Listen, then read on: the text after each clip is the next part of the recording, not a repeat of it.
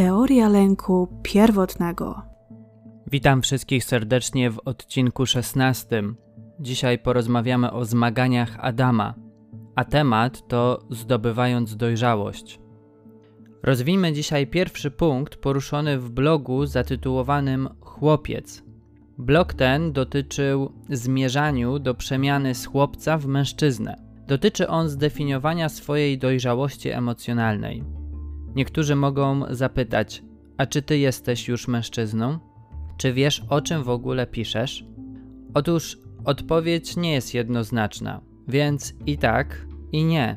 Nasze życie nie jest czarno-białe ani zero-jedynkowe. Składa się z mnóstwa odcieni. Nie ma na świecie człowieka, którego możemy określić stuprocentowym mężczyzną. Jedynym był Pan Jezus, ale on był doskonały. My to już jednak inna bajka. W każdym z nas żyje Piotruś Pan i każdy z nas musi zmagać się z tkwiącym w sobie chłopcem.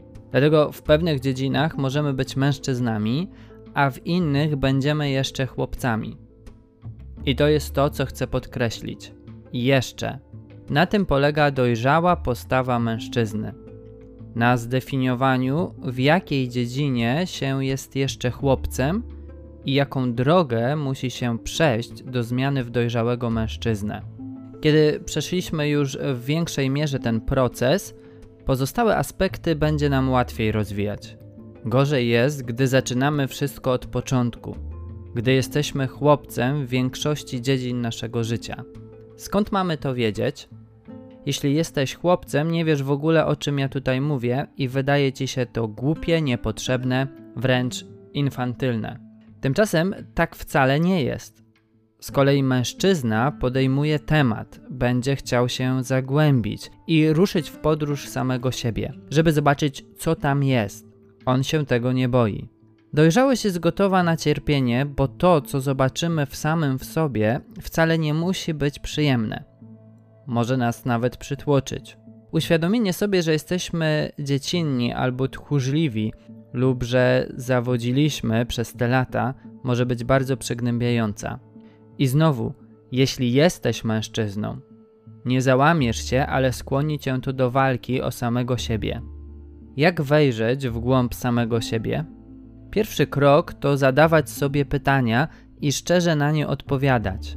Drugi to przyglądać się samemu sobie w różnych dziedzinach życia, swoim relacjom i poddawać się osobistej analizie.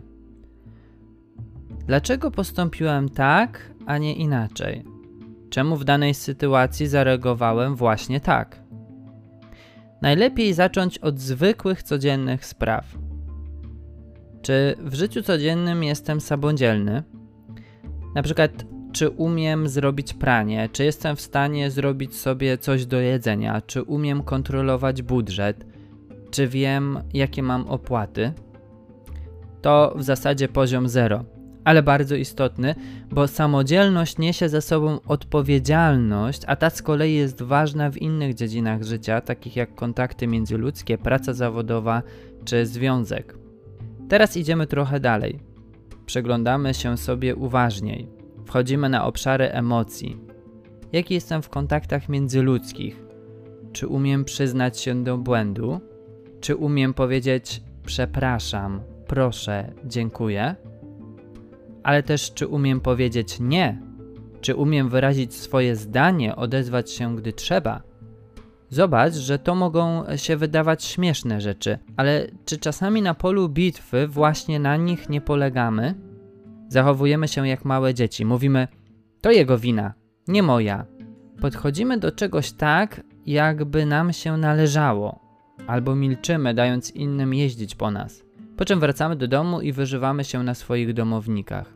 Mężczyzna rozpoznaje te aspekty, rozumie swoje emocje, uczy się je kontrolować, rozładowywać i rozwiązywać sytuacje.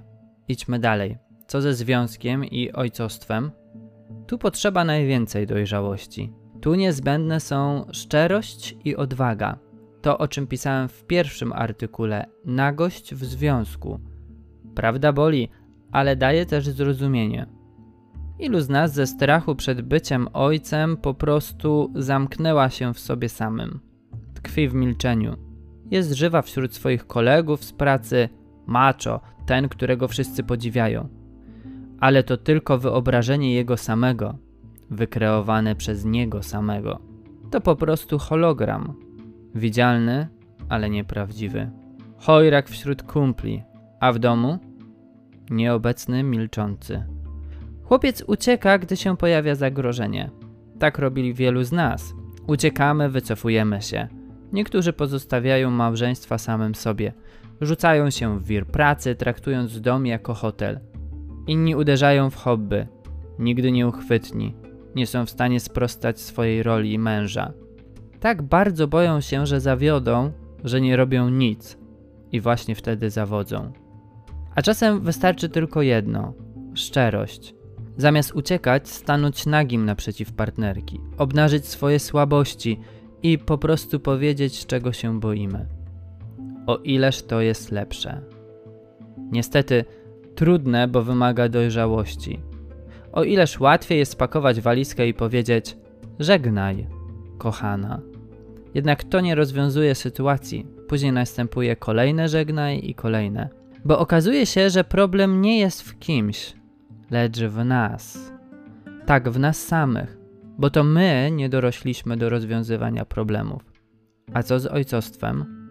Chłopiec jest zazdrosny, traktuje syna jak rywala, walczy o uczucia. Natomiast w mężczyźnie nie ma odrobiny zazdrości, ale jest duma.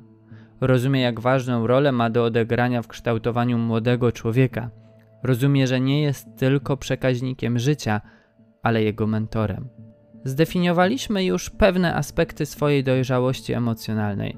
Zaczynamy więc nad nimi pracę. Czy jesteśmy jednak pozostawieni sami sobie? Ależ nie. Możemy polegać na swoim mentorze. Kim on jest? O tym w kolejnym blogu. Więcej o syndromie Piotrusia Pana możesz znaleźć na mojej stronie. Dowiedz się więcej na www.pedulski.com.